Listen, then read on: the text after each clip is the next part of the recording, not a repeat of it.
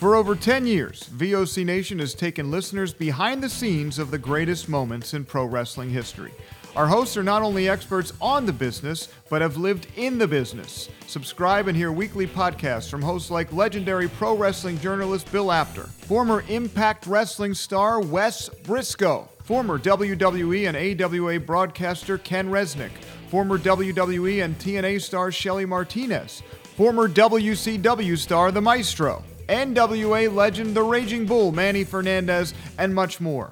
V O C Nation programming is free on most major podcasting apps, including iTunes, Stitcher, Spotify, Google Podcasts, iHeartRadio, and Radio dot com. And video podcast and bonus content is available on Patreon for as low as three dollars a month. What are you waiting for? Head to V O C Nation dot com and dig into the most comprehensive podcast network built for pro wrestling fans. Find us on Facebook and Instagram at V O C Nation Wrestling Network, and follow us on Twitter at V O C Nation. Hello again, everyone, and welcome to the big break here on the V O C Nation Network. I am Jerry Strauss, and this is your opportunity to learn the stories, the journeys, the ups and the downs, and the paths to success of your favorite personalities from the world of professional wrestling. Uh, this is going to be an interesting one, folks, because if you remember our debut episode, we had an amazing conversation with one of the most popular W W E divas of all time, Candice Michelle.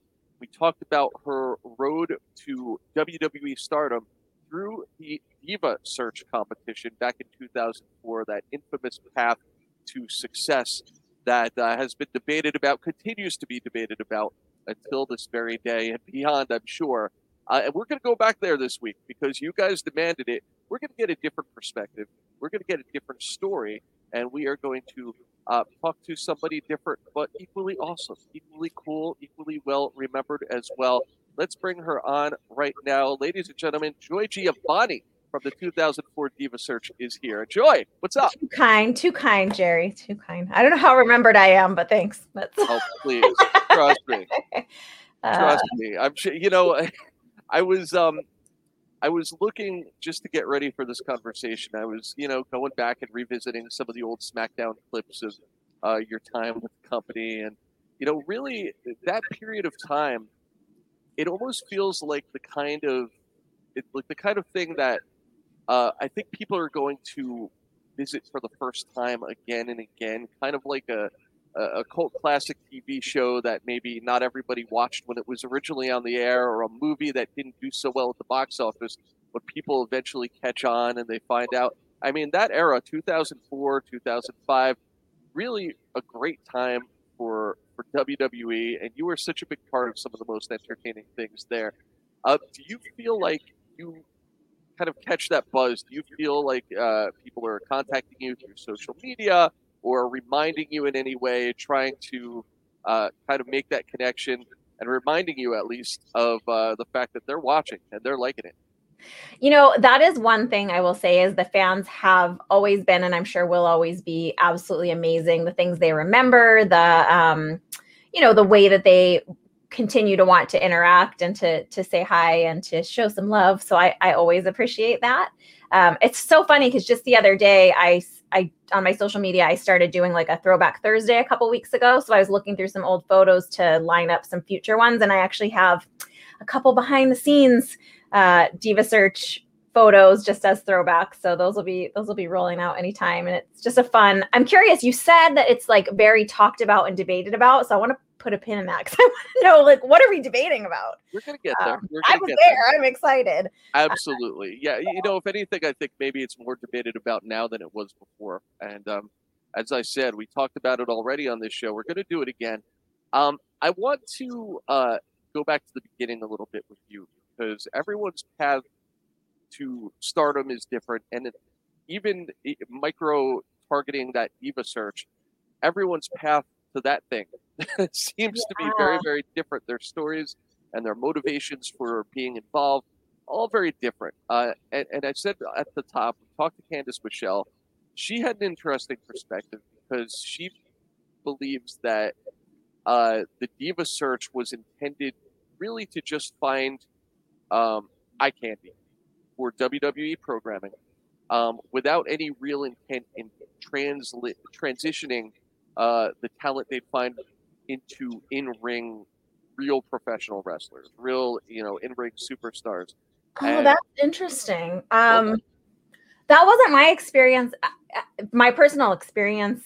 Interestingly enough, um, it's funny because Candice and I actually knew each other before the Diva Search, being in L A and in that acting world. It is kind of a small world, like they say. Um, so at that first, the first audition that they had us go to was at this hotel, almost like a ballroom style um, holding space for the girls during the day. Like you would imagine, uh, you know, like a like a high school prom in the big room with the tables with the white tablecloths, or like a wedding reception, but nobody's there. Just this Got room it. full of girls. And, and, and just to back, sorry, just to back it oh, up yeah. for one second. To get to that spot now, you're already modeling, right? You're in the modeling world. Modeling, acting, doing some bit parts. I had like I had my SAG card already. Um, so, so was I was, just, was on my way. Kind of, was this an audition for you then? An opportunity that you saw as more of just generally being in the acting entertainment realm and you're sent yes. there by your agent? I'm going to give you the disclaimer on this, that some of the fans are not going to like my answers on some of these. Um, what a lot of people don't know or kind of fi- found out along the way is that I had two really small kids at the time. And the part that a lot of people don't know is I lived pretty far from L A and was commuting in for auditions. And I had recently um, turned down a couple of auditions and then got called with the W W E one. Didn't really know what it was, but they just said it was going to be an all-day audition. Audition. We needed to bring multiple um, costume changes, and that they could keep us for a full day, or they could basically like release you from the audition at any time.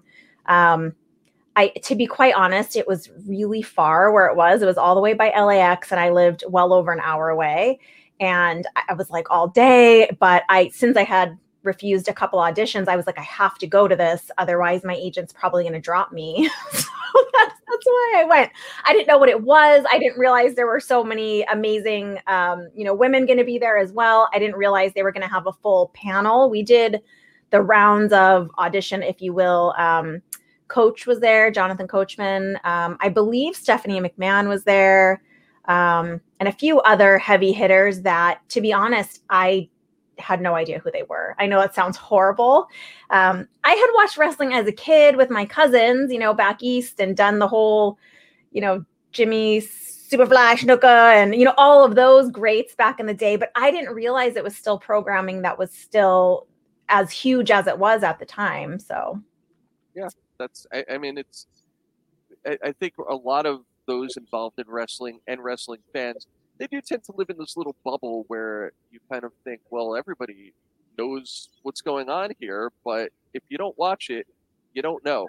And you're not yeah, really if you don't the watch product. it. If you don't watch this, you know, the particular networks that they're contracted with at the time, you just maybe don't, you know, aren't aware of it. Um, I do, in my personal opinion, believe one of the reasons they did the Diva Search was, Um, I can tell you from the acting side of things, at that time, the temperature was that a lot of things were going towards reality T V, a lot of those contest type shows.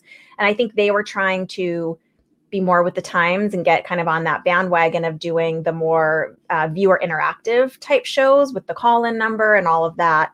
Um, I would say we had so little information when we started. We didn't, you know, it was, I think it was the first one, wasn't it? It was the first, I think there was more of an internal one that happened the year before where okay. they just conducted some sort of an audition type thing, but it wasn't like a public week to week, we're going to give you an update, have it on uh, on T V yeah. type thing. Like, um, what I will tell you is the way it was, the way it was given to me was that they were, because it's so um, athletically based as a show, obviously amazing hardcore athletes work on that show, and the understanding that they gave to me and several other of the, you know, girls they were calling in was they were looking for girls that were pretty well versed in acting and had, you know, training and an acting career to bring more validity to the storylines. That's probably the wrong word, but you get what I'm saying. Um, just to help along the acting of the storylines a bit. So I understand, I think, what she's saying, because it was actually part of my contract that I wouldn't have to, you know, do the physicality of it, because if you're an actor, that could destroy your entire remaining career, you know, really. No, it's, it, I, I wanted to ask you, because you had mentioned that you were worried that not going to this audition would be kind of a, a bad could result in some bad blood between you and your agent. That's interesting to me because I feel like even to this day, there's still sort of this stigma, and you hear a lot of people talk about it, where Hollywood and wrestling don't necessarily mix. And, you know, you hear time and time again, people, you know, don't go to, don't, don't do the wrestling thing. It's going to ruin your career. You know, you've heard everyone from people like Chris Jericho, Dwayne Johnson, even has battled that throughout his career, um, pressure to stay away from W W E, stay away from professional wrestling. Do you think this was different just because of the way it was marketed by W W E as not being about the wrestling at all? Was that kind of the intent? Um, I don't think it was different. Actually, I really struggled with this piece of it. So we did the Diva Search, and then for those who remember, there was like a little lapse in time before some of us started appearing again as developmental, is what they call you when you basically haven't signed your contract yet.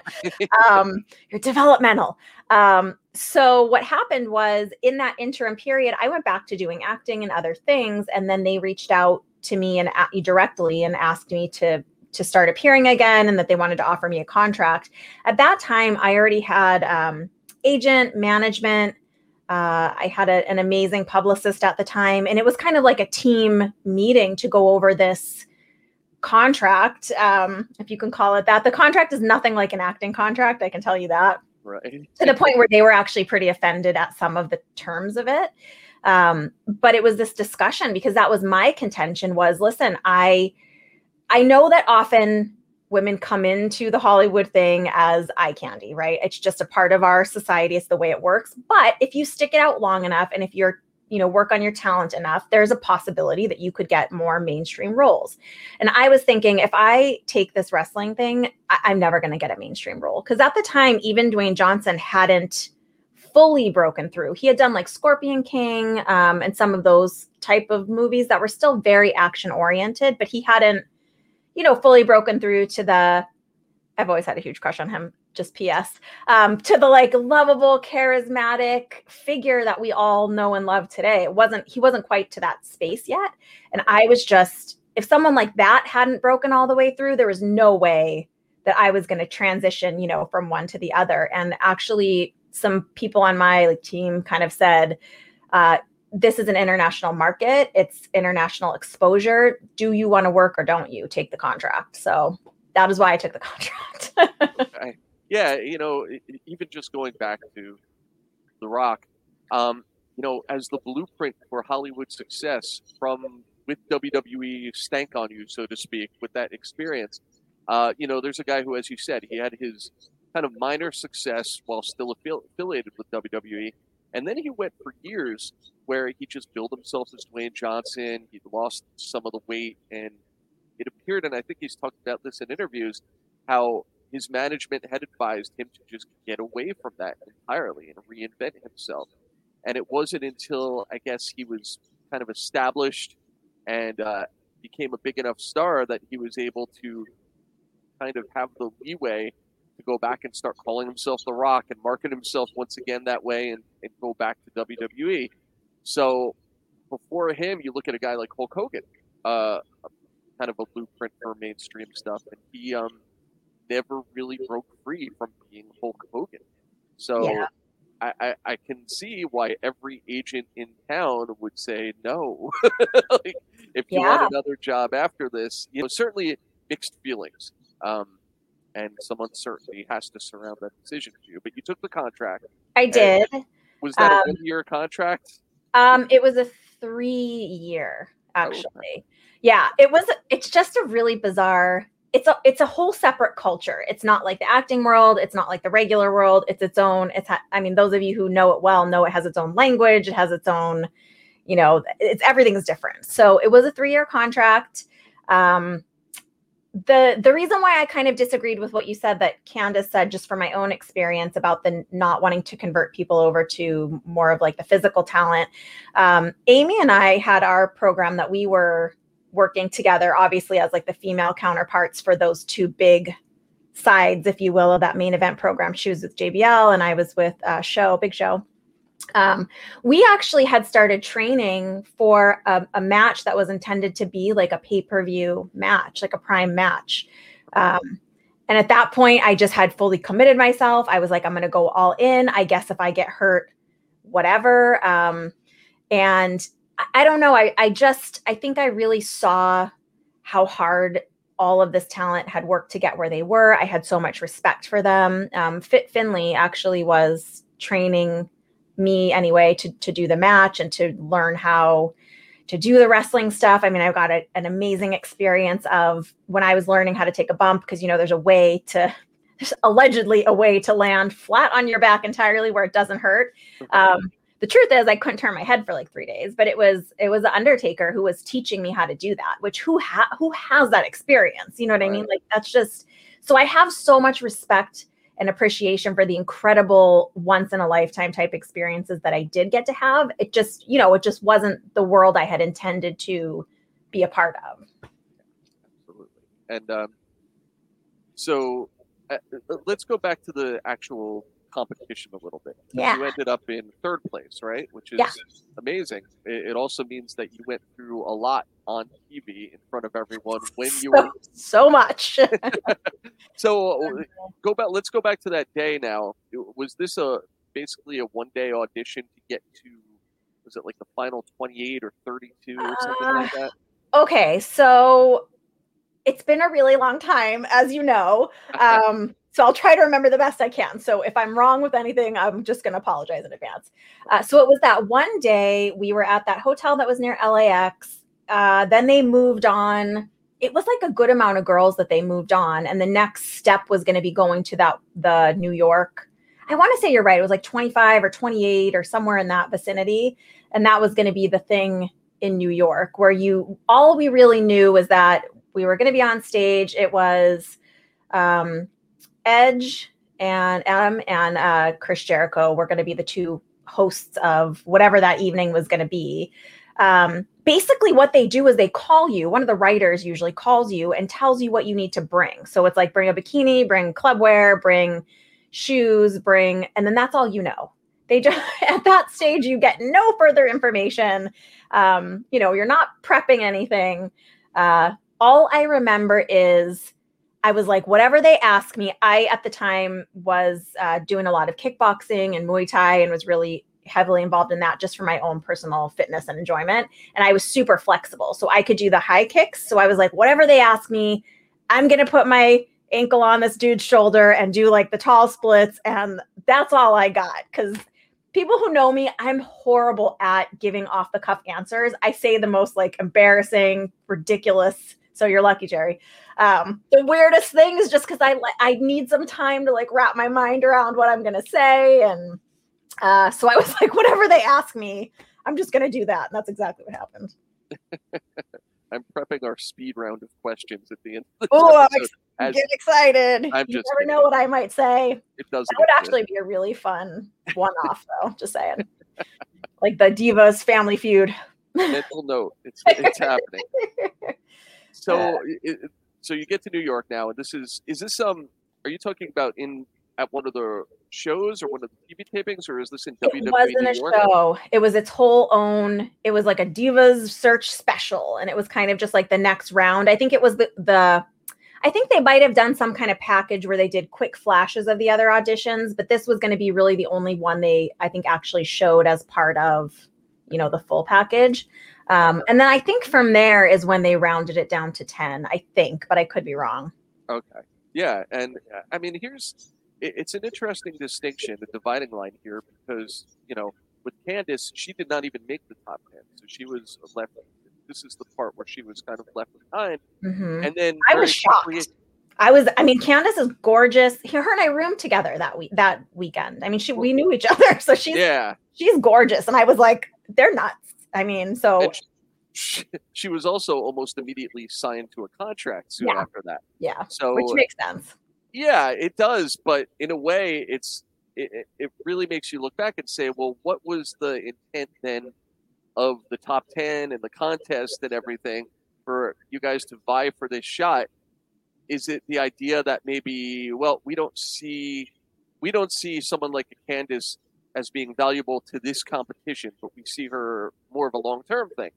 Um, whereas with you, obviously, they, they saw both that in that moment, because they wanted you to be a part of this competition and you went very far in it. What was the criteria, do you think, just to be a part of this? I'm, I'm going to tell you, trying to figure out what the team is thinking is like, it's almost impossible. I sometimes the things that they do or don't do have no rhyme or reason to me. Like I, I just can't quite understand a lot of the choices that they made when I was there. Um, so I have no idea what, what the intention was or what they were thinking or, you know, why some over, over others. Cause it even, like I said, it even made no sense to me in the moment where I was like, what is happening? Like it just, so I don't know. At the same time in the moment now you're advancing, you're advancing. Um, are you getting excited? Do you feel like this is something that you want to continue on with? Um, I'll tell you, every time I thought it was my last time. Like I, I just had no idea that it was going to continue, continue on like that. I didn't, um, I didn't tell anyone that I was doing it. So I, I had some friends kind of call me and be like, um, are you on T V right now? And I was like, are you watching wrestling right now? Like what's happening? Like I, so, um, yeah, I was convinced that it was going to be just like a one-time, you know, I was going to get voted off the first time off the island or whatever. Um, and we also had no prep for what was going to happen that day. They, I'm sure you've heard this all before, but they kept us in, you know, wrestling all happens during the day in the bowels of the arenas. So you're in the locker rooms and they had a special little cement locker room for us each time that I don't even think you call it a locker room. This was a very wow. small room. Um, We weren't supposed to leave the room because we weren't supposed to interact with anyone. I think it took place on Raw. We weren't supposed to act, react, like interact, sorry, with anyone um, on the show. We weren't supposed to. The thing that, so some of the stuff that was kind of B S, if I can be really honest, which I know I can with you, um, they didn't tell the talent that they told us not to interact with them. So they all thought that we were just really rude. Right. right. So like stuff like that is like, why? That's what I mean. Like, why would you do that? Why wouldn't you just say like the girls aren't allowed to talk to you? You know what I mean? Do you, do you think so, that's intentional? Do you think that's sort of reading a competitive, tempestuous environment, or is it just? Um, no, I think it was probably that they didn't want uh, the boys hitting on the girls or something to that effect. But I just don't think that they related that to any of the talent. So they, I, what I understood later was that they felt very disrespected by that. Whereas we just were following, when you're an actor and you're on a set and they tell you to do something, you do it. You don't question, you don't, there's no conversation about like the script and what's happening. You just do what you're asked to do because that's your job. So mm-hmm. we didn't know that we were supposed to then like, you know, do it anyway, or We we didn't know how, I didn't know anyway, like how much leeway I had with what they asked us to do versus like, oh, I can just uh, do totally something different than you guys are putting in front of me because it'll get a bigger pop. Like, I didn't know that that was part of the game until way too late. So it's all very subjective, but I mean, I, I can understand the idea of not wanting to go to, to the locker room and say, hey guys, um, there's a closet down the hall with ten beautiful women in there. Just don't go near there, all right? Like, I could so see how that would not be the best strategy. Yeah. But the hard thing is, culturally, what I didn't know until later is that one of the things of the behind the scenes is that it's almost like, and it's unspoken, but I guess if you were raised up in that, you would kind of know the culture, one would. Um, but I would be, once I was on the show, for example, I would be supposed to drop off my stuff and then go to catering and personally greet everyone. Um, and the thing that was the most shocking to me about it was I'm Italian, and if someone's eating, it's rude to interrupt them. With that culture, if you don't, I mean, so we're, you're going up to the top guys and having to interrupt their conversations while they're eating, which is the most counterintuitive thing, uh, but it's offensive if you don't. So it's like things like that, that it's like, oh, I don't know why they didn't give us a heads up, but it would have been surely nice if they did. You know, we talked to Candice about getting to that point where, you know, just by not knowing the etiquette, you end up annoying everybody, and then you have to kind of work your way back and earn people's respect and get them to like you from square one, basically, maybe below square one. Yep. For you, I, I think it's even worse in a way because you were part of that competition. You're on T V. You're not flying under the radar like someone like Candice who had been eliminated. So now you're kind of more, it, it feels like you'd be more of a target.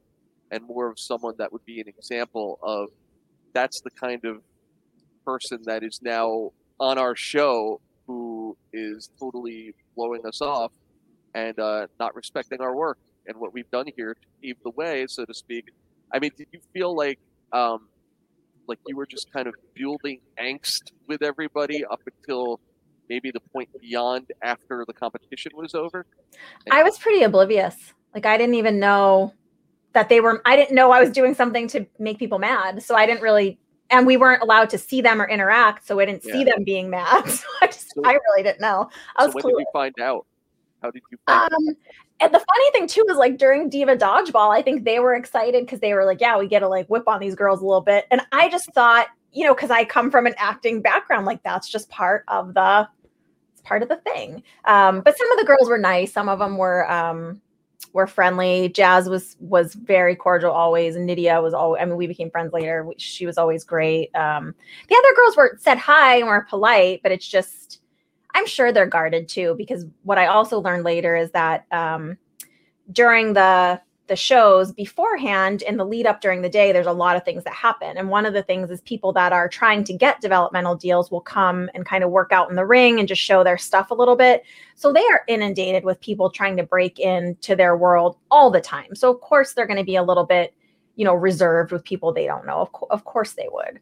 Yeah, um, I, I yeah. think there's a stigma and, um, the movie, I don't know if you've seen or heard of the movie that they did about Paige. It came after you. Um, it's called Fighting With My Family. I saw um, that.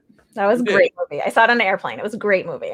Well, I thought it was really interesting because they really dealt head on with the fact that, you know, she came in, she came from this wrestling family, and she herself um, felt kind of a bias towards the other girls who were vying for a contract alongside her because they came from modeling or they came from places other than wrestling. And it turns out, you know, she kind of changed her thought process because she understood that they all worked hard to get there in their own ways, and they all had motivation, and some had kids, and, you know, the whole thing. Like, they all had a reason to want to achieve that dream, even if they hadn't come from, you know, wanting to be a wrestling star all those years.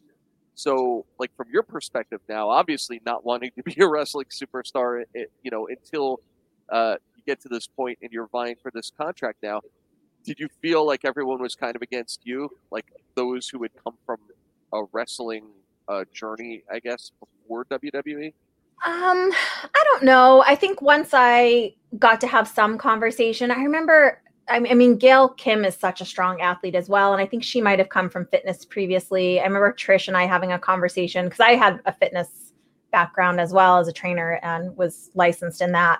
Um, I know Trish and I had a conversation once about that. That's how she, you know, she started a separate career in fitness and all of that. So I think each in their own, but I just, I just think of course, you know, people are going to be a little guarded with new people coming in, no matter where they come from, just because everyone, it is so hard to earn your spot there. And it is so, as I, as I learned very quickly, I mean, the rug can be pulled out from under you at any time with no warning whatsoever. So Um, it was a different mood. It was a different politically, perhaps a politically less correct time, certainly than now. Um, you could see it in the product. You could see it in, I mean, the product back then and how the divas were sometimes portrayed, et cetera, et cetera. But do you think some of that also bled into the locker room? Did it feel a little more misogynistic because you were, you know, gorgeous women who were coming in and, you know, essentially potentially just eye candy in the eyes of those who look to be critical towards you guys? We weren't even in the women's locker room. We were just like in a separate area. So we, like, I really had no idea. We just kind of chatted amongst ourselves during the day and we're like, what do you, I mean, the main conversation was like, what do you think they're going to make us do today? Um, because they wouldn't tell you off until right before. And then you're standing in a line to tape something and you're trying to figure out what you're going to say. I mean, it's, you I might know a little bit, but not much. I, I guess I'm thinking a little bit more fast like forward. Once I was in? Uh, yeah, once you were in now and you're you're in the mix and you're dealing yeah. with guys and, you know, did you feel any of that from?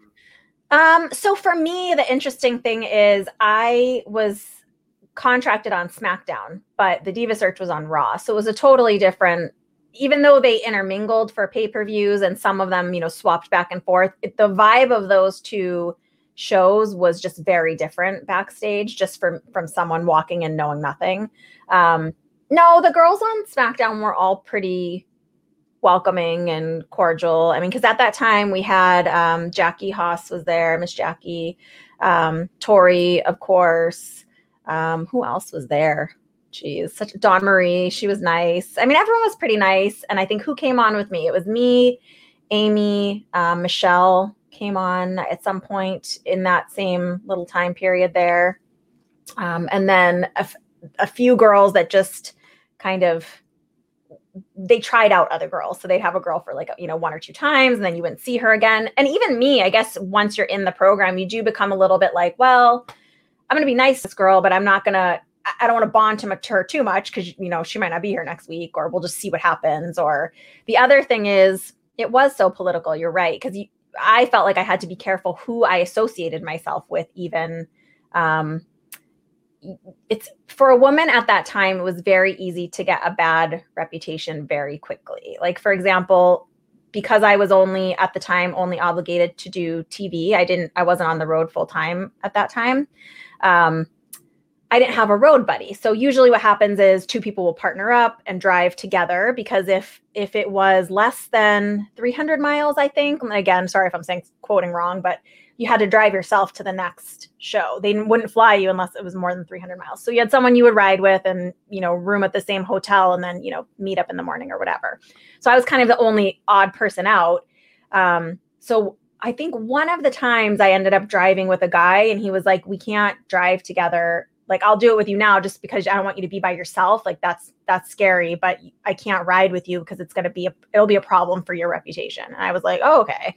So it was actually the guys that kind of schooled me, and Show is amazing. I mean, I just, I love him. He was so kind to me. And so, um, if I wanted to learn the ropes, he was willing to show me, that kind of a thing. Like, no one's going to just hand you all the information, but if you are open to learning and trying to f- sort it out, though, you know, there was guys that for sure would help.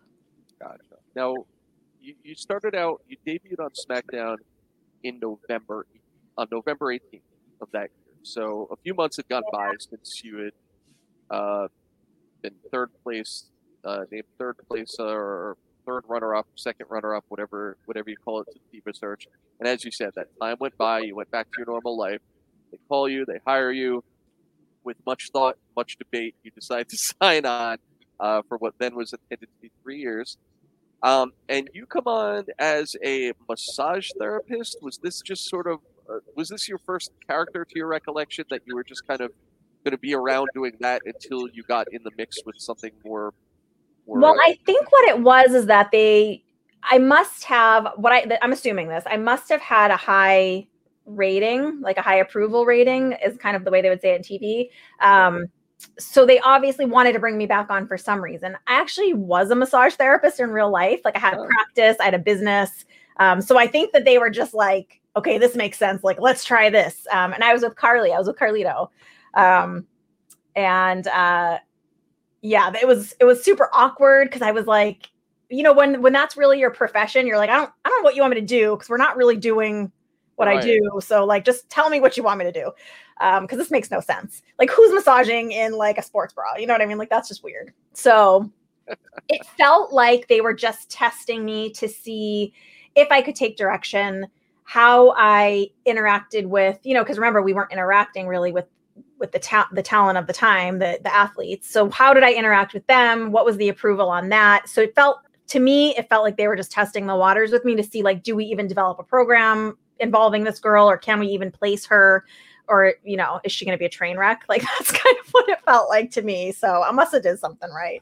Yeah. Well, and, and one of the clips that I saw, I want to ask you about this because okay, I, I'm not quite sure if this is like right there in the same time period, but this is a Thanksgiving themed uh, uh, clip that I'm about to mention. I think that was the next week. Was it the next week? It was because, like it was like right away, like really soon after. Well, what I saw, I, and I think I only saw part of the clip because I know that you did something. This is where you began doing something with Big Show on T V. Mm-hmm. But it was just you coming out and you're setting up this uh, Thanksgiving dinner table. It's so and awkward. It's just like three different segments, I guess, going in and out of commercial of the cameras focusing on you and, you know, Michael Cole and Taz just kind of talking about like, oh, like, like what's she doing? And you're just like, you're setting this thing up in the most seductive way possible as one could do for being in front of fifteen thousand people um, with, like, you know, ten minutes of spacing in between every time that we'd see you. And you're still working on this table. You've got, like, um, pie and the cream and, like, doing all this stuff that. Um, Imagine it, like, how awkward it was for me in between. I was. I had to stand out there the whole time doing that. Like, it's not I, like they brought me in the back in between. I was just out there the whole time. Like, this is, let me adjust this pie again. This is not awkward at all. I, do, I don't know what to do. Some of well, this that, isn't even real. Like, it was so awkward. I'm just watching it wondering, what is she thinking? Because I don't. Like, it was point, awkward. It, what was the direction on something like that, though? Because is it, like, make it sexy? Like, is is that where? Is um, that I'll tell you. So my main uh, writer point of contact was it was Dave Lagana. I don't know if you know him. Sure. Um, amazing guy. We became really good friends o- over the years, and we still kind of keep in contact a little bit. Um, the direction from home was bring cocktail attire and high heels. And I was like, okay, like, I don't, so of course, as a, as a girl, like, I was like, okay, I got this little black dress. That's going to have to fit with whatever it is they're having me do. I have no idea. Um, at some point, I think they alluded to that they do a Thanksgiving thing every year that's breaks out into, like, a food fight or something. And I was like, okay, so that's probably going to happen at some point. Um, so I think it was just kind of like stand up there, pretend you're doing stuff with the food and, you know, obviously the, the look sexy. I don't know if they said it or if it's just implied, because I think it's just always implied. So, like, if you want to participate in this, you got to, your job is to be sexy. Like, that's what it is. You know, they're doing I mean, lingerie matches, for God's sakes. You know, that goes to kind of what we were talking about before, because I think that kind of is a sign of the times a little bit, because I, I don't think, I think right now the, the way the world is and the way that wrestling fans are and just the climate in wrestling in general, there's definitely a very vocal, maybe majority that's against that line of thinking and the way that the divas were used to add sexiness to the show, because there's such a there's such a focus uh, in today's wrestling world on women being serious athletes. V O C Nation takes wrestling fans behind the scenes of the greatest moments in pro wrestling history. Get stories and inside information from people who worked on the other side of the curtain. Follow the V O C Nation Wrestling Network podcast feed and get weekly shows from hosts like Bill Apter, The Raging Bull Manny Fernandez, Ken Resnick, The Maestro, Shelly Martinez, Wes Brisco, and more. Visit V O C Nation dot com for more information and follow us on Twitter at V O C Nation. And that's why, you know, I alluded to it before. Uh, the debate kind of rages on about whether the term diva and the Diva Search and the Divas Championship that they used to have, whether all that is something that uh, added value, that should be celebrated, should be kind of decried and buried and never mentioned again, as kind of a time when things were very, very uh, just unpolitically correct, I guess you could yeah, say. Different. Um, yeah, I mean, it, it, even a week or two ago, I, I was noticing, you know, certain people even involved with W W E today, like getting involved in these debates on social about, you know, should we, should we um, bring the Divas Championship back? I believe, actually, it was a public interview, so I'll even say it was Maria Canales, who was another Diva Search contestant. Oh, who, yeah. Uh, she, she started it in the interview, or she started this conversation by talking about how she feels that it's kind of disrespectful that they shelve the Divas Championship and don't refer to that era again, because it kind of throws away all the hard work that you guys did. And, uh, you know, um, the, I think the unfortunate thing of it was, even during that time, there were some amazing women athletes. Like I said, Gail Kim and Trish, and, like, it's been a long time, so the names escape me, but Victoria and Lita and all of those people, um, just incredible athletes. And they gave their bodies to the ring, if you will, no less than the guys. I mean, the, the amount of sports injuries they had and the amount of workouts that they did and, and all of that was equal to what the guys were doing. It's just one of the things I heard pretty frequently, because I, as I agreed to go more into the physicality of it, um, you know, the in, the injuries come, which mine were just very mild in comparison. But uh, one of the things I heard repeatedly was that no one wants to see girls bleeding on T V.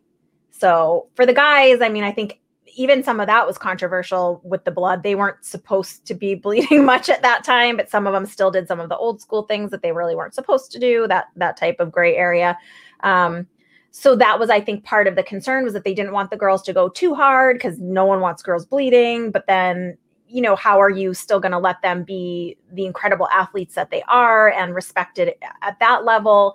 Um, so I think that they did probably miss, you know, some potential there. And why shouldn't they have a women's championship if if the women want it? They deserve the same amount of respect and accolade and um, title if that's something that they, you know, want to want to go after. Why not? There's then there's a lot career-wise that comes with that as well, because then they're pushing you out more. You're seen a little bit more, obviously, if you're like the champion at the time, I would think. Um, but I, I do think that there are just some underappreciated, amazing women athletes from the time I was there, for sure. What's I, I got to ask you this, and this is going to timestamp this a little bit, but it's okay. Relevant not to mention it. Um, one week ago, uh, there was a main event on All Elite Wrestling. I don't know if you're familiar with the competitor to W W E right now on Wednesday nights on T N T, A E W, uh, women's main event. Uh, it was a lights out, no holds barred style match. There was a decent amount of blood. It's been celebrated as one of the great main events of the year. Uh, times have definitely changed. As someone who comes from the perspective of the Divas era and has sort of seen the mix of all those things, uh, where's your stance on that? Do you think there's a line and a limit uh, on the female side as to what should or shouldn't be done? You know, taking into account that women's, you know, women's wrestling is just as tough and they work just as hard, as you said, as the men, but should be presented in a different way.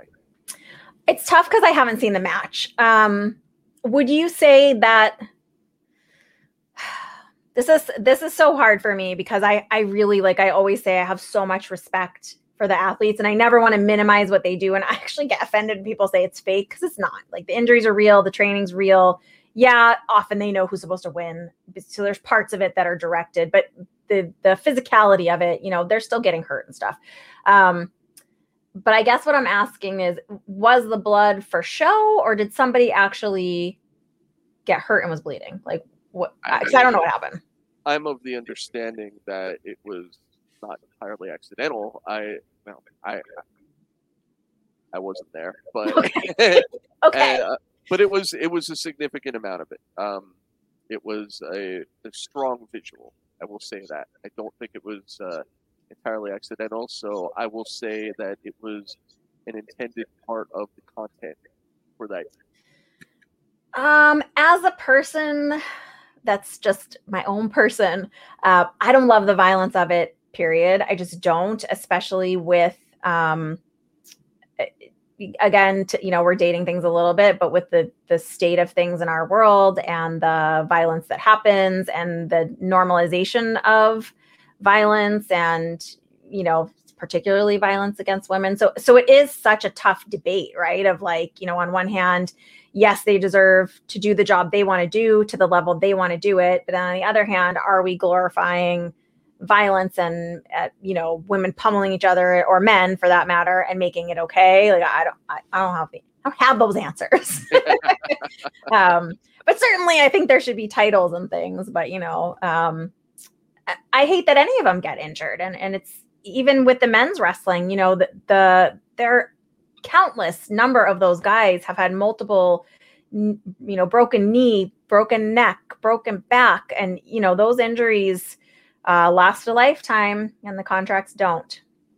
So, Ooh, that's, a, that's a good. Just headline. Saying. Wow, that was powerful. That's that's going to be our S E O friendly content. No, I was. I'm sorry, guys. Don't be well, mad at me. You know, it's a good segue because uh, you know, you talked about someone who, who works hard and has a lot of injuries. There's probably nobody in the history of wrestling who's been a harder worker and suffered through more injuries than a guy like Kurt Angle, who's somebody who yeah. you got to work with mm-hmm. a great deal. Another one of the clips I saw, um, amazing, and but it makes me think whether it's something that would fly today. It was the, uh, the SmackDown, uh, a bit of a storyline where you uh, you were taking a shower, and oh, okay. uh, yeah, he, let's it, talk about this because I get asked about this still sometimes. Well, it, it was sort of there. Uh, to, to my recollection, there was sort of a three-way rivalry developing between Big Show, between J B L, between Kurt Angle, and everyone was kind of yeah. messing with each other, playing mind games with each other, and you were in the middle of it. Um, you were essentially playing Big Show's girlfriend at that point, right? Uh, yeah. How shoot do you want to be on this? Like, pretty. You want me to just tell you the all the things? Sure. All the okay. things. Okay. Okay. Keep going. Yeah. So I was Show's. Um, I think at that time they were calling me his girlfriend. They kind of went back and forth between like girlfriend and special friend, and it was just weird. It was a little weird for a while. Um, but yeah, I was his girlfriend. It was, you're right. It was J B L and his cabinet, uh, which was um, Amy and um, I think it was Mark Jindrak was in there with them, and Luther Reigns and um, oh, that other guy. I loved him. Orlando. As Orlando. Orlando. Oh my God. I loved Orlando. He just, yeah. I really loved him. I really did. Um, and, and by, then, the way, by the way, before you even go on, I, okay. I love the image and the idea that, uh, even though this was before social media was prevalent, were it to be when social media was prevalent, uh, you there would absolutely have been uh, it's complicated uh, for a relationship status between oh, for you and sure, people. For sure. It was complicated and awkward. I have some funny stories about that. Um, yeah, and then there was the Kurt the Kurt Angle thing uh, as well. And I actually think that Mark and Luther might have been with him on part of it, and there was a whole a whole wrestling love triangle thing happening with them. Um, so yeah, the thing was they were replacing someone in the shenanigans was replacing my name on Amy's dressing room door, which like, first of all, no one's getting dressing rooms. Like, right, right, right. Dressing room. So oh, on wrestling T V, everyone has their own. I know. Room. So it's a paper room. And it's not, there's, that's not even being used, that room. Um, So they had kind of set it up for me, the writers, of like, okay, this is what we'd like you to do. Um, uh, what do I want people to know about that? First of all, the towel that they came with was like this giant bath sheet of a towel. And we started to use that. And then we all kind of collectively were like, we got to cut this towel. Like, this is just, so I was in on the, the making the towel smaller. Let's just, um, let's just lay out real quick for those who don't remember just what happened really quickly. So it's the idea of the switcheroo of the names. Yeah. Um, And I guess it was J B L who was behind it and Amy who were aligned, and you were kind of positioned against Amy. It was um, it was switching the names. Um, Amy essentially hits on Kurt Angle, mm-hmm. invites him to meet her um, at him to a- her dressing room. Right. So which he goes in mine, there, but replaced with her name. So he thinks he's going into her dressing right. room, and then it's you and coming it's out of the shower. Mine. Yeah. It's. I, I just want to make mention um, the amazing comedy work of Kurt Angle, an Olympic gold medalist. He's freaking hilarious. Like, he's a really funny guy. He really I mean, is. You see him. You see him. You know, checking his breath and everything before he goes in, and then he stops and takes his uh, his wedding ring off before he walks in the dressing room. Like, he's really milking every little thing to be just like the the funniest, cheesiest, like B movie. Like bastard that you could yeah. be. I mean, but that's the thing with the storylines is they're over the top, and I mean, Show's actually a really good actor. Like, I have some stories about him too. He's a phenomenal actor, whether it's overplaying like that or whether it's the dramatic side. Like, some of those guys have some some acting talent apart from their athletic talent. So yeah. So then he is. I'm in the shower. Mind you, full makeup, not getting touched or wet at all. So that's that's happening in there for some reason. Um, and he is, I guess, taking off his shirt and dropping his pants, which seems much more pro- inappropriate as I say it now than at the time. You're just like, all right, whatever. Let's just like do this. He is um, actually, I, he is actually rubbing his own chest and nipples to somehow in his mind. I, I guess. have no idea what that was doing, and I couldn't see that because I was inside the.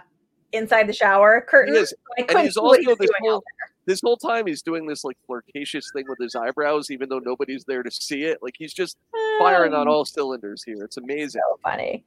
The funniest thing too, the part I remember as being the funniest was that he had these little like green bikini underwear But those are his underwear. And I don't know if anyone like put those two together. That that is like the most hilarious. Sorry, Kurt, I love you.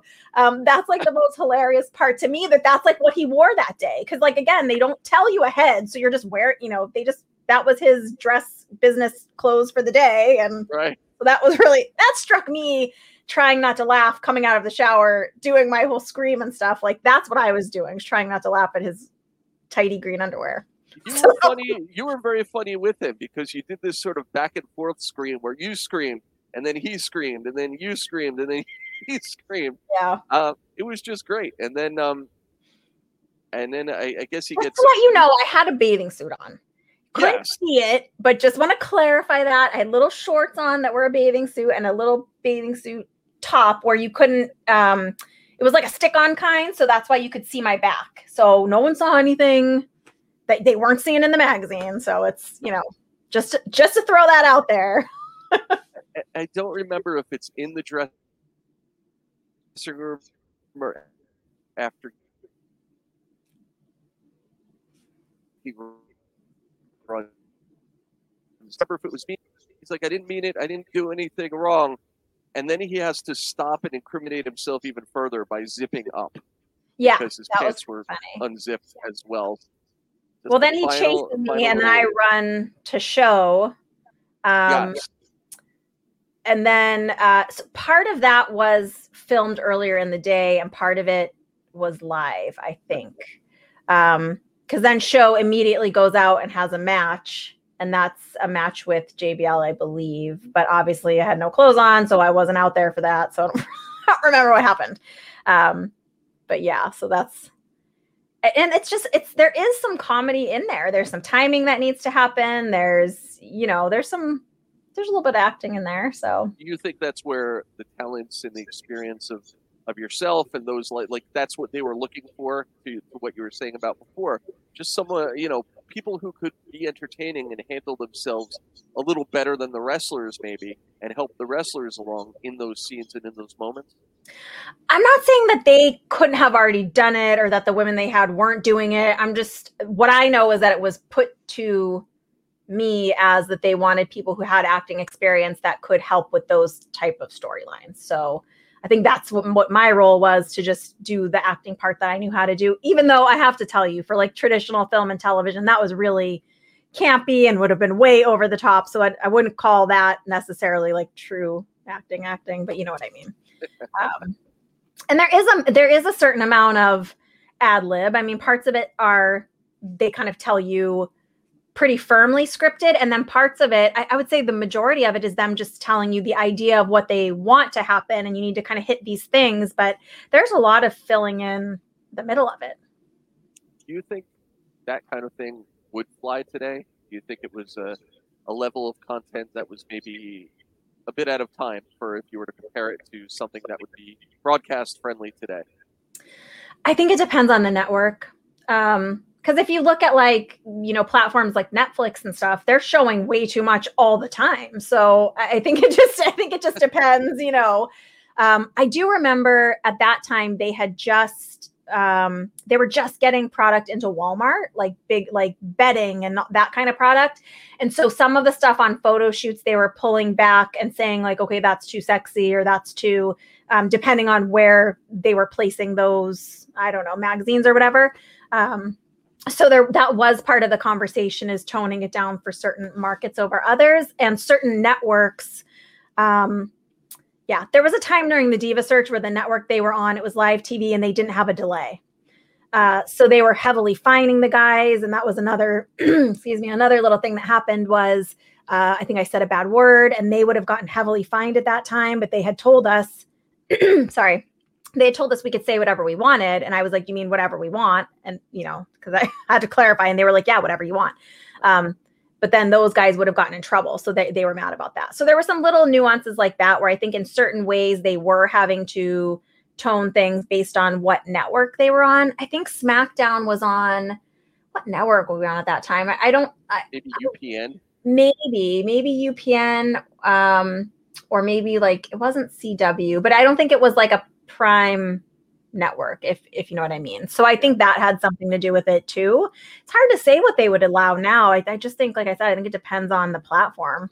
Yeah, yeah, um, I agree with you. I think, uh, I think on the other hand, there's also, I think the public just looks at things differently now. I think there's just a, a lot more sensitivity about, um, you know, stemming from all the talks, all the great talks surrounding about the Me Too, the Me Too movement and everything. And yeah. I, I think there's maybe more of a sensitivity about specifically putting women in positions where, you know, a guy is going to walk in on them in the shower, whether accidental, whether comedic, whatever the case may be. Yeah. Um, it just feels like uh, like a really unique time. But if you take all that away and you just appreciate the fact that this was, uh, you know, entertaining stuff that you were involved with for for, for a long time during your time there, um, and just assuming that nobody got offended and nobody got hurt, um, you know, really, really entertaining stuff. Yeah, there were a lot of really incredible experiences just outside of the actual filming of it, but during the day, you know, the the some of the amazing talent you're rubbing elbows with, some of the places, like we I we did a ten-day tour in Japan that was incredible. So just some amazing, unique experiences, you know, set aside the the you know, I guess politically incorrect pieces of it, if you will. Uh, no, just to clarify, during your initial run with the company, You never did you never actually get to wrestle a match then? Never. Never did at that time. No, we just did the cat fight stuff, and then we had had that we had a match actually slated for uh, the pay-per-view, and then um, Amy had that stuff happen. She hadn't signed her contract yet. She did an interview about it, so it's out there um, that what happened. Um, that was on the flight back from Japan that that happened. That did happen. I'm gonna I'm gonna vouch for her on that. I was there. Um, so it did, it did happen. Uh, it sucked. And she flew, we landed in Alaska and she flew straight home. She didn't even do that show. She was like, absolutely not. Because in the acting world, none of that boys club B S is acceptable on any level at any time ever. Um, and maybe it's different there now, but it, there was a lot of shenanigans that happened. And from what we, from what I understood in years past, it had been way worse. Like the way that girls got hazed and things put in their bags, like lotion dumped in their clothes and crazy stuff. Now I didn't, none of that stuff happened to me. And from what I understand, like that's how it was before my time, but there was still some shenanigans going on when I was there. That's just not okay, obviously. Um, so since she left, I was kept in that program for a while, and I think they were trying to figure out different things to like do with me. Um, and I think that's why they ended up, I think what they ended up replacing it with was the, that rookie Diva Search thing might've been what they did instead. They did, they did something instead. You won an award for Rookie Diva of the Year. I know. Um, history, uh, absolute history. First, and I, I, maybe the last. I don't know if they did that award again, but there you go. Yeah, I got to make myself a trophy or something. I know there was no actual, like, actually get anything. Um, yeah, it was funny. That was, and actually, I had asked, so they had me do, they told us we had to come up with the talent. Like, that's kind of the direction, like, come up with a talent. I wanted to do um, a wrestling move. I had been working on a version of the sunset flip. Um, from the doing the split on the top rope, you kind of wrap up the person, you roll them over. And that was going to be my finisher that I was working on for my match with Amy. And I had kind of said, like, can I do that? Because I was wanting to get that respect and step in and show everyone that, like, hey, I am taking this seriously, and, you know, show the fans, like, I, I mean it. And I'm trying to be here for the long haul type thing. Um, they said, no, I wasn't allowed to do that. Uh, so they told me, think of something else. So that's, and I ended up doing like a massage for like an overly sexualized massage for Tori, which I was just like, whatever, I guess this is what, I, I guess this is what I'm supposed to do here. So yeah, and it was fine. You just get on board, and it is what it is. Cause I mean, we had, if you look back over those years, it was even more hypersexualized with some of the, you know, previous talent from way back in the day. So it, it had toned down a little bit, I guess. Yeah. I, I think it, it just started to at that time, but yeah. You know, it is what it is, but sounds like it was a little bit of a bummer. Like, did you kind of look back and at that at that point, did you want there to be more opportunity to show what you could do in the ring, to go in that direction? Uh, the tough thing was is that I just knew I didn't have, um, like physically, I wasn't a very like buff or stocky girl. Um, I was kind of smaller, and so I knew I was going to get hurt, basically, I guess is what part of it was, if I really tried to go for it. I didn't have the training. I didn't have the experience. And the other thing that I think people don't realize is my inexperience could have hurt someone else that was very experienced, and that wouldn't have been fair to their career. Um, so while I was in the morning when people were practicing and warming up, I was trying to learn some stuff. Um, I also knew that probably my role would largely be more of the the cat fight, but I was still in my first year. And I think I told you this before, but one of the funny things is, is I had just kind of committed to going full in. And right before my release, I was scheduled to go on the road full time. Um, so I was really, and then at that time, I think I probably would have started, had more time, obviously ring time without the pressure of T V to really start training and, and developing. So I, I probably would have ultimately gone, you know, more in that direction. Cause how can you work with people that you, that work so hard in that capacity that you respect so much and not participate? It just, it's almost offensive, I think, at some point. Yeah. So. No, it, it would have made sense. It sounds like you were, you were right at that crossroads, which makes it even crazier because putting you on the road full time feels like they're happy with you and they want to use you more. I was, so, I was so sad too. The other thing is they they released fifty of us, and I was the last one. I was the last one to get the call. Wow, fifty. Yeah, yeah, fifty at once. Fifty at once. The um, Charlie and Jackie Haas were released. Uh, Sho Funaki, I think, was released. A, bu- a bunch of people. Um, I think was Mark Jindrak released, maybe, or maybe a little bit later. It was a good. It was a good lot of us. Um, And I kind of started making some calls because I was like, what the heck happened? Like, I didn't know. And everyone else knew. Everyone else knew that they were released. And whoever I called was like, oh, yeah, we heard yesterday or we heard. So I don't know if they already had their full list or if they were like on the fence with some people, or I, I, I have no idea. I had my suitcase packed. I was leaving the next morning for t- for T V. Um, and they kind of called me like the night before, like around this time of night. What time is it? It's like seven thirty where I am. So around this time of night, they called, and I thought, oh, they're just asking me to bring, you know, two bikinis or whatever. Um, and it was the, I, at first I didn't, it was, it was, um, it was John Laurinaitis. And I didn't even at first understand like what he was trying to tell me. I was like, what, like, what do you mean? Cause I remember him saying like, it's not, it's not personal. It's just business. And thinking like, what, what are we talking about? Like, what is going on? So I was very confused. Bill Apter has been in the pro wrestling business for over fifty years. Hey, talking here with uh, Arn Anderson. Arn, first of all, your height and weight. six one, two fifty-five. And now subscribers to V O C Nation Premium get exclusive access to Bill Apter's archived audio footage. And uh, where's your hometown? Minneapolis, Minnesota. Okay, and... Uh, give us something about your back. First of all, your relationship to Ole Anderson. Ole is my... Subscription to V O C Nation Premium starts at just three dollars a month and includes commercial-free audio and video versions of our top podcasts. Okay, we're speaking here with uh, the manager of the World Heavyweight Tag Team Champions, Tarzan Tyler and Luke Graham, and he's... Uh, He's sort of glowing tonight about a new prospect we haven't heard of yet. And for just nine dollars a month, Apter's archives are all yours. Uh, would you tell us who this new prospect is? Well, I'll is? tell you, Bill, I've searched the world, and I finally found the true world champion. I finally found... What's your opinion of uh, Ivan Koloff winning the title from Bruno Sammartino? Well, I think... Uh, I don't know what to say, but I, I want to say one thing. Uh, Bruno was an L A champion. You know? Hear exclusive interviews with the greatest performers of all time. This is Bill Apter, and once again, we're speaking here with... Bruno Sammartino. Bruno, first of all, how did you and Bruiser lose that title to the Valiants? Well, actually, it, it was a, a, a very unusual loss, if you want to call it a did loss. Did Heenan have anything to do with this?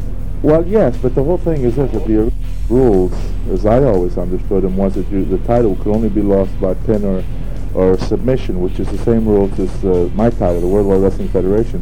That night, uh, it was... To sign up, it's very simple. Head to premium dot V O C nation dot com or go to patreon dot com slash V O C nation. V O C Nation takes you behind the scenes of the greatest moments in pro wrestling history.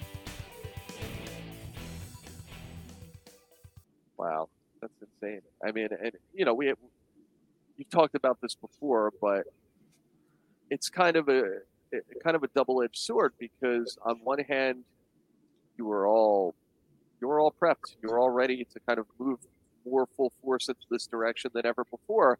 But you've talked since then about how maybe in the back of your mind, overall, your destiny, your life, maybe you were headed in a different direction anyway that you weren't fully focused on or weren't thinking about or didn't realize back then. Before we get there, I just want to ask one other question yeah. about your wrestling career, because I didn't even realize that you had come back for WrestleMania twenty-five for the Divas Battle Royal, right? Yeah. Mm-hmm. So that was essentially your first in-ring match. I guess. Yeah, I guess. How was that? Like, how does that happen? Like, let's bring her back and she can debut in the ring. I know. Um, I that- think they just needed a certain amount of girls. Um, and they had to, you know, they kind of have to go back their history, right? Because they're the ones that are currently on the roster. And then they needed, I think, more than that. Um, and then I think some of it is, uh, I hate to say it this way, who's still in shape when they're not working. Right. Some of it's that. Um, And I had gone to a show to visit in Texas like a couple months before that. And so I think they were like, oh, yeah, maybe her. You know what I mean? I don't think it was them digging back in of like, we. I don't think it was anything personal like about me. I think it was just right place, right time kind of a thing. Was, um, it, was it an automatic yes for you to come back? Um, yeah, it was a one-time thing, I knew. And it was um, I, I thought it would be fun. I was excited to do it. It's uh, and what's funny is things had changed so much even then, because we, um, one of the beautiful Bella twins let me borrow some like shorts, because my shorts that I had for like under my little outfit that I made, I made that, um, were too small for the t- whatever network they were on. And they were like, you can't wear that. And I was, there's like too much cheek. And I'm like, like, what am I supposed to wear? You guys didn't tell me. I don't have a magical suitcase of like bigger underwear. Like, I don't know what you want. So they, one of them gave me some little shorts, and really sweet.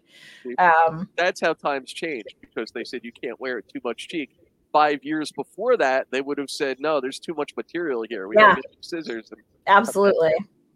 Yeah. So it was a different, a different thing for sure. Um, it was, I was grateful for the opportunity. It was a lot of fun. It was, you know, just to kind of be back and say hi to everyone and who was there. And it was a, it was a different mix of people, I think, at the time. But as you know, for the Hall of Fame um, events, a lot of people that aren't on the roster anymore come out, and you get to see a lot of people. And so I actually did on the WrestleMania twenty-one was when I was still there. And the, some of the divas got to present the Hall of Famers to the Staples Center, which was incredible. So like that stuff like that is, to me, more powerful than, you know, the ring time, just because I, I wouldn't have been any good anyway.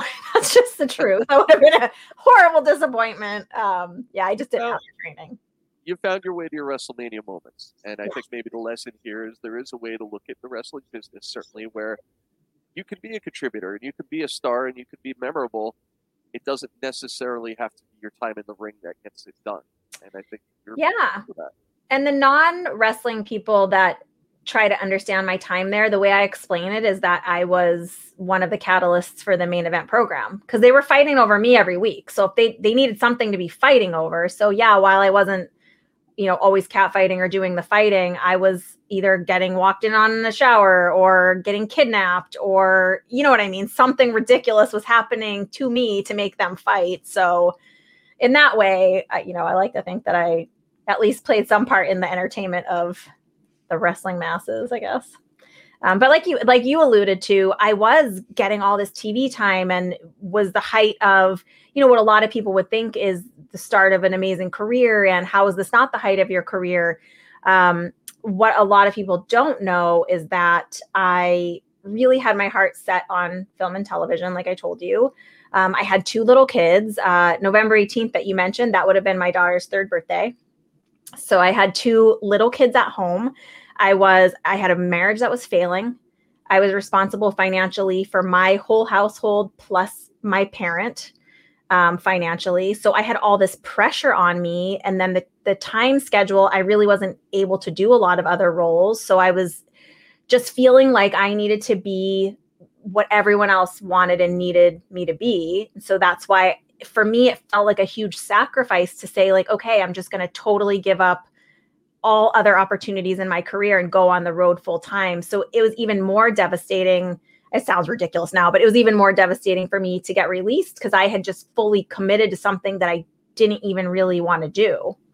Yeah, no, it, but it, it makes total sense. I mean, you're trying to juggle responsibility and family and, you know, what your true passion is. And you're trying to take a risk, a calculated risk on which direction is best for you, which is best for everyone around you too. Yeah. That's a tough spot. And then you choose a direction and then suddenly there's a roadblock. And that yeah. road is no longer travelable. Oh. Yeah. Son of a gun. That was an interesting, it was an interesting time. I mean, I think all things happen for a reason. I do think we have the ability to turn anything around to serve our greatest good, to learn the lessons that we can from it, to take the positive of the experiences. Um, you know, and, and now from retrospectively, I can appreciate a lot of the great moments that I had where, you know, I had my feelings hurt over it for a little while. I didn't want anything to do with it for a little while. Totally understandable. But yeah. you know, as we said, you found a different direction in life.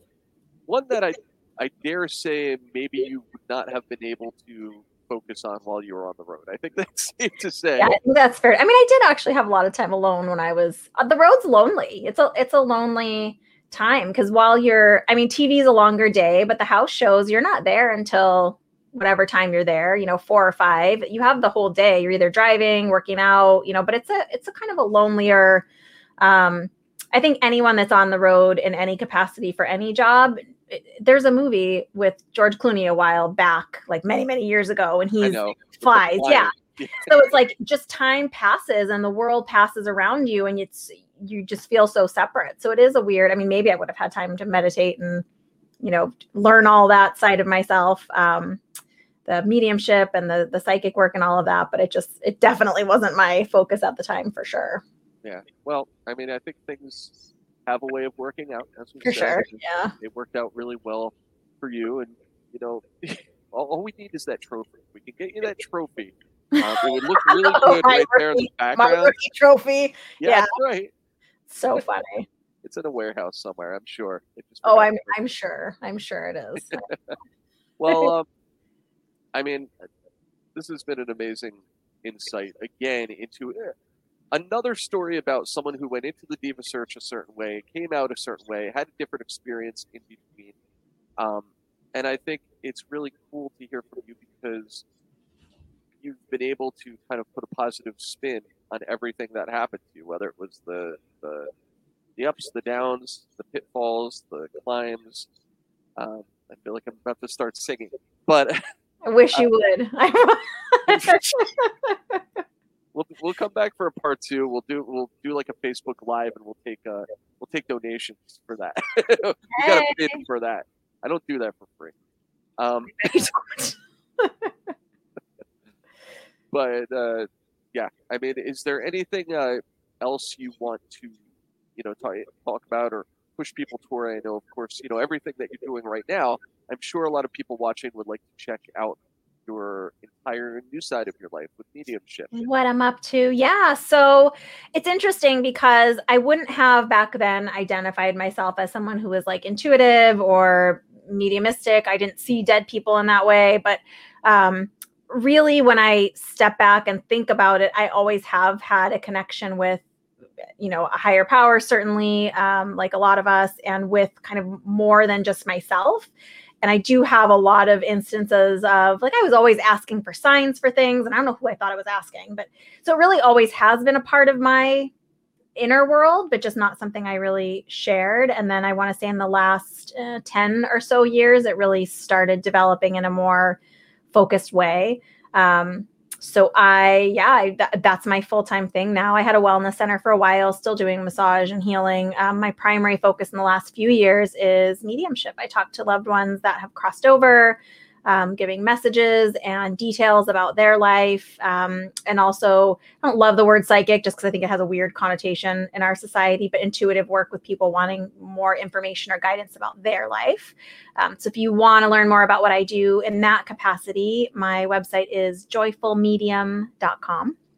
Uh, and then that's my handle on most of the social media platforms. So Instagram and Facebook, it's at joyful medium. Um, and actually on the website, I have a free, if you want to get on my mailing list, you, you're automatically entered for a monthly drawing to win a free reading. I do. I do at least one free reading a month, just always giving back. I think that's a big part. Just because someone can't, you know, financially maybe afford it doesn't mean that they don't need the healing or the messages or to know that their loved ones are still present with them. Um, I fought against that work for a little while too. I guess it's my Capricorn nature. Um, I push against things sometimes that are good for me. Um, I just didn't, I didn't know if I felt comfortable, you know, coming out, I guess, into the world in that way and how I would be received and how other people would feel about it, which, you know, I guess the moral of the story often is don't care what other people think, just be true to yourself and who you are. And that usually works out in the end. Um, but yeah, it's just such a part of who I am. And the people that I work with, I do feel like they receive a lot of healing and comfort and guidance. And it just opens up some of their journey for them, which is really my whole job. So I, I feel like it's so beneficial for people. I love the work. I'm really passionate about it. Great. That's awesome. And, uh, yeah. Yeah. Uh, if, if anyone is interested, even just sampling, you know, and, and I'll attest to the fact, again, you know, we've spoken about this before. I, I, I didn't walk into uh, any of this information or talking to you about anything that you do as any sort of believer at all. Um, but I still found it really insightful and very interesting to go through the process with you a while ago as we did, because I, I mean, I was very curious. And yeah. uh, I want to work with you again. Just, we'll talk about that later, but just, just for okay. fun. Okay. I think you're more ready now. Uh, you were super resistant last time.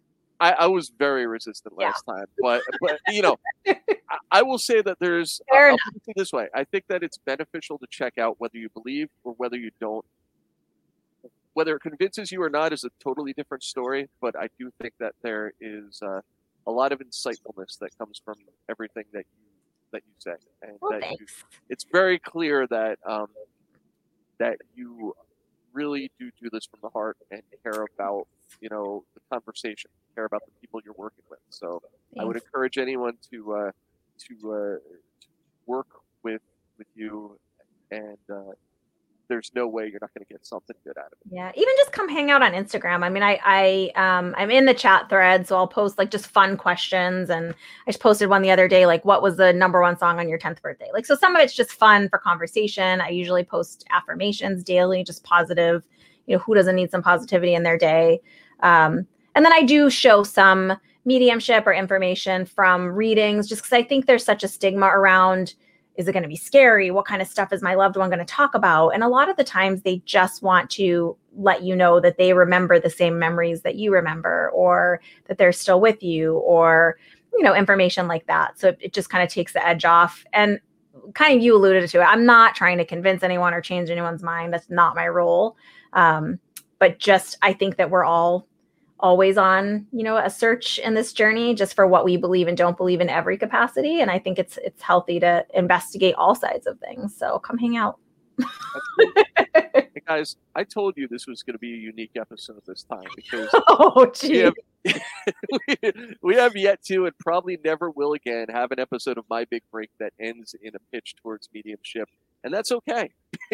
That's fair. Yeah, that's fair. That's okay, because, uh, you know, that's what makes Joy special. So, Joy, thank you so much for telling us your story. Thanks. Um, Always great to see you, Jerry. Yeah, great to see you, too. And uh, all you guys, thanks for checking us out. One more time here on The Big Break. Uh, we'll catch you next time. Thanks, Sounds guys. Good. Bye.